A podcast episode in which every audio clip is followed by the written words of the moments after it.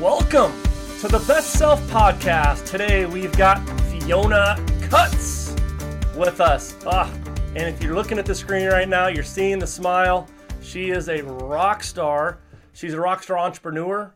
She's a rock star empowerment coach. And she's a rock star for all those that don't yet believe in themselves. They may feel like they don't have it in the tank. Uh, those that may be a little bit on the shy end of the spectrum she makes a massive impact on the globe. Speaking to those audiences, speaking to those who are looking to impact uh, maybe those people in their community that are maybe in that uh, end of the spectrum. I am so excited to have you, sister. Thank you for joining us.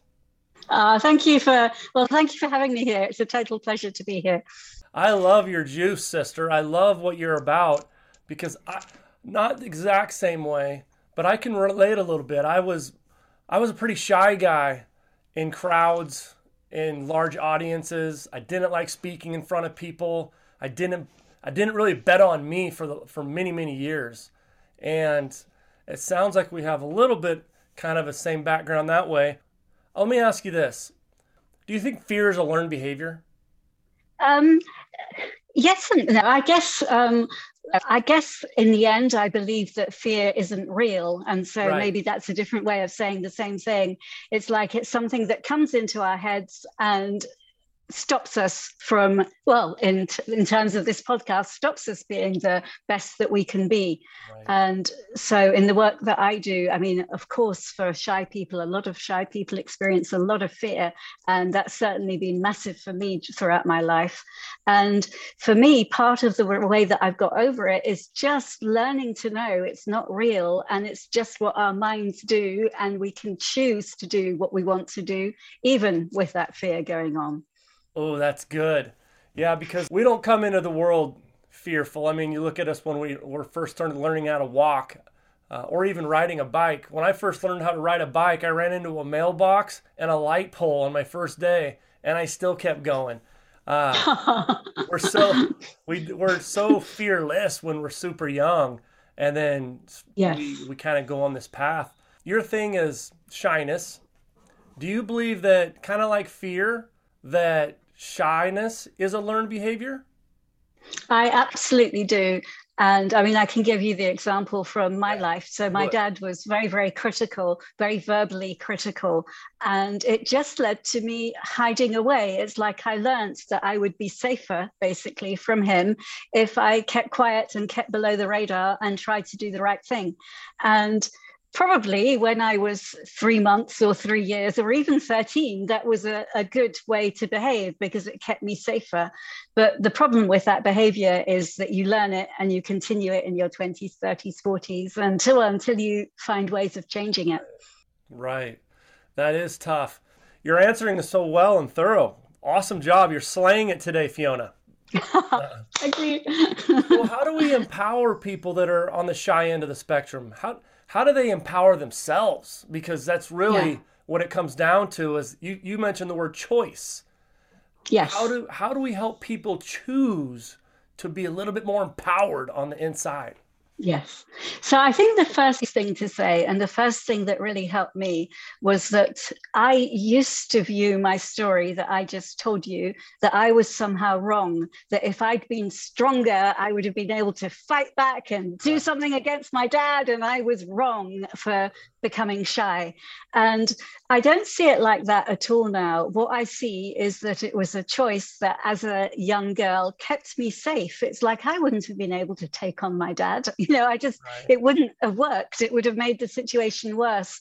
And for me, just realizing that, oh, it wasn't a mistake, it was actually something that was really good to do actually started to change things for me because I think for a lot of shy people, it's like we think we're useless. And so the narrative used to be I was useless to choose to be shy, to choose to hide away. And it's like, no, it was a really good choice for a while. Mm-hmm. But um, but it's just knowing that we don't have to continue with that. So that's the first thing, because I think a lot of the narratives around shyness are like, well, you know, it's either her- hereditary or you're born, or you know, you're born with it. It's genetic. You can't change it. And it's like, no, it's something that for me, and I see this with a lot of my clients, we choose it for good reason. And just knowing that can be the beginning of starting to change it. Right. That's so good. Awesome answer. Mm-hmm. So, do you believe that perfectionism, like I always I I call myself a recovering perfectionist. And yeah. I think a lot of people that are perfectionists are also really really good people. They have good hearts, they're eager to please, they don't want to let others down, those kind of things. Do you believe that shyness and perfectionism are they kind of intertwined? Yes, absolutely. So, to come back to my story, it's like part of what I chose to be. It's like I chose to be quiet and go beneath the radar, but I also chose to do the things that my dad wanted me to do in the best way that I could or the perfect way. And so I ended up um, I was going to say trying to become an accountant. I did mm-hmm. become an accountant in the corporate world, and it wasn't me at all. But I had, I mean, I guess that the upbringing I had, trying to be perfect, trying to hide away, gave me no reference point for knowing what was true for me. It's like I didn't know what I wanted to do or be. So it's like being an accountant was as good as any other choice because I had no idea what my reality was. Mm. But it was, it came from wanting to please my dad and be the perfect version of me that he wanted me to be. That is really good. So, man, thank you for sharing that. So, with I mean, there's lots of people in the same boat. I think you and I are little little bit alike in that in that department. There's a lot of people like us. There's a lot of people that are hearing your story right now that are saying that I feel like she's talking directly to me. And I always say that the first step to doing whatever it is that your heart desires is the first step. People's always like, "Can I give? Can you give me a few steps?" And yeah, the first step is the the first step. You got to take a first step. So for a person out there that's kind of just following orders, eager to please, fantastic human being, but really not becoming an independent thinker, really not detangling their own brain. Mm. What would be the first step for someone to detangle? Because I mean, I still detangle. You know, I, yes. I'm, I'm a grown adult, and I, I, probably will always be detangling because I'm always becoming. How? What's the first step in someone detangling and and taking that step towards kind of starting to become an independent thinker without ruffling feathers too much? Yeah. So um, I would suggest asking a really simple question, and so just asking, "Hey, what's true for me?" What's true for me in this situation? And when I started to ask that question, to be honest, I mean, this was years into adulthood, I had no idea what was true for me. It's like, as I said, in terms of my life, I was given the choice accountant, lawyer, teacher, or doctor, I think was in there too. But it was like, you know, nothing exciting like you know ballet dancer or right. something. It was like it was very prescribed. And the same it was like my parents had kind of both come from different kinds of um, low income backgrounds and had kind of made goods to a certain point. And their, their point of view was well don't rock the boat. You know we've created this middle class position. Don't rock the boat. Right. and so i had no idea at all what was true for me and when you ask a question like that, and it can be a very broad question what's true for me generally in my life? Or it may be a particular situation what's true for me in this particular situation? When you ask, you start to get responses. And that response may be like, I, I don't know, a lightning bolt from the heavens saying, Yeah, this is true for you. It may come like that. Or you may be sitting in a cafe and you hear somebody talking about, I don't know, ballet dancing careers or something. And you're like, oh, maybe I could do that. But once you start to ask that question, I mean, the way the phrase I use is the universe somehow conspires to give you answers and to show you actually what is your reality? I love that. So do you believe that's a i love that. It's super simple but it's so powerful. Yes yeah. And uh, so any you know technically anybody can do that. So that's also yes. cool. Do you believe that by asking that question we become more intentional thinkers? We kind of become more attentive not just to other people but to our own lives? Is is that kind of, is that do you believe it's an awareness question Yes, I do. Absolutely. It's really interesting that you say that because once you start to ask that question, it, it, puts you in this space of almost automatically, without even having to try, it puts you in the space of being aware of what's happening around you. But it also, it's like when you say, hey, what's my reality here? To be honest, I had no idea that I even had my own reality. It's like I was so mixed up in my parents' reality, my society's reality. So even asking that question in itself starts to change something. And as you say, makes you more aware and yeah more present and mm. you know when we're not being ourselves like so me running off trying to be an accountant it's like i wasn't being me and so i had to not be present. And this question invites in a different level of presence in our lives. Awesome. I love it. So, kind of the imposter syndrome, trying to be something you're not. I, yes. I, I, I, feel you. I, I've also walked that path in my lifetime, trying to.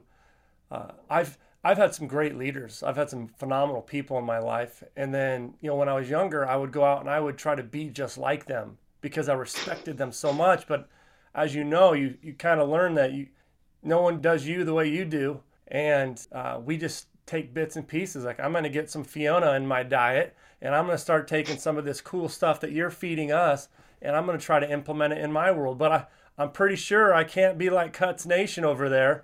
Um, not, I'm not that cool. So we are, uh, we're, we've only, we've got less than five minutes, sister. This is going really fast. So you had mentioned I am going to paraphrase here, but kind of the pitfalls or the the how did you put it? The yuck. You talked about some of the the yuck, like how people default to mindsets or positions of yuck. What are some of the most common ways people? I mean, what what do you mean by yuck? and then what are some of those common defaults like that that lead people to yuck? That's so funny. I'm obviously being so professional using that term, but we all know what yuck is. well, you're asking me what yuck is, but it brings up a certain uh, yeah. And it's those spaces where where we're like, I don't think I'm good enough. No, I won't be able to do this. Oh, I'm useless at this. Mm. Oh, I might as well just hide away and stay below the radar because I'll never be able to do that. It's that negative self-talk mm. that well, in a way, our minds are designed to do that. And, you know, the less we pay attention to our minds, the easier it will be for us. But that that's what I'm talking about. I mean, then that's that's a very typical scenario for a shy person. It tend it's like with the shyness tends to go the the lack of self-confidence, the lack of self-worth, the the well, the belief that we're right. not worth being out there in the world. Right. Does does a person that has those same tendencies, do they they also probably avoid friction or anything that could be potentially deemed as a failure or losing. They kind of do the same things. Would you agree? Yeah, absolutely. Absolutely.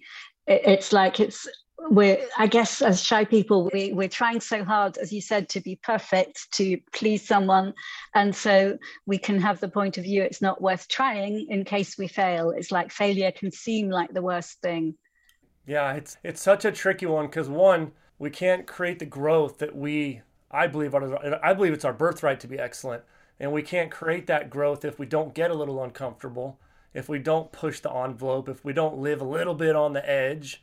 And it's also tricky in that our feelings are determining our thoughts. And our mm. thoughts, generally speaking, are determining our personality, our beliefs, our thoughts are controlling our lives and you mentioned talking you know how we talk to ourselves so true positive self-talk and gratification self-talk and rolling out of the bed and letting your toes touch the floor and and having something good to say to yourself and think to yourself is so important. Awesome. Wow i can't believe we're we're about done. I could spend another 45 minutes soaking you up. Awesome job today. Thank you. We've got 30 to 45 seconds for you to talk. At the time of this recording 60 plus countries five continents 30 to 45 seconds to talk to the audience about how can they become the best version of themselves okay i'm going to give i'm going to start with a simple question so i suggest that you ask this every day how can i be greater today than i was yesterday and what if today is the worst day of my life Which sounds a bit funny at first, but actually, what does that mean? It's going to get greater and greater. Right. I love it. A uh, little self reflection, a little self awareness. I love it. That's going to definitely help us all expand. I've really appreciated uh, spending this time with you, sister. I, I hope you have an incredible day. Thank you, and you. You bet. Make it a great day. Thank you.